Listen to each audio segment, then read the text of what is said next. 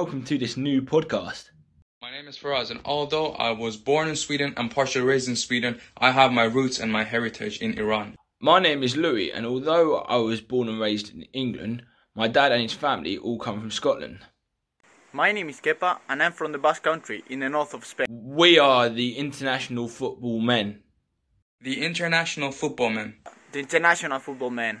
At the moment, we all live in London, where we got to know each other by studying the same program, International Football Business, at the University Campus of Football Business, Wembley Campus in London, UK.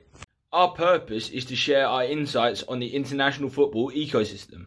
The international football landscape is rapidly growing on a weekly basis, so each week we will discuss and share the latest news from all around the world. The podcast will be available every Sunday, 10 pm GMT, on Spotify, YouTube, and all Apple platforms. You can find it by searching for The International Football Men on any of these platforms. We are really excited to start with this new project, and remember, we are the international football men discussing the beautiful game.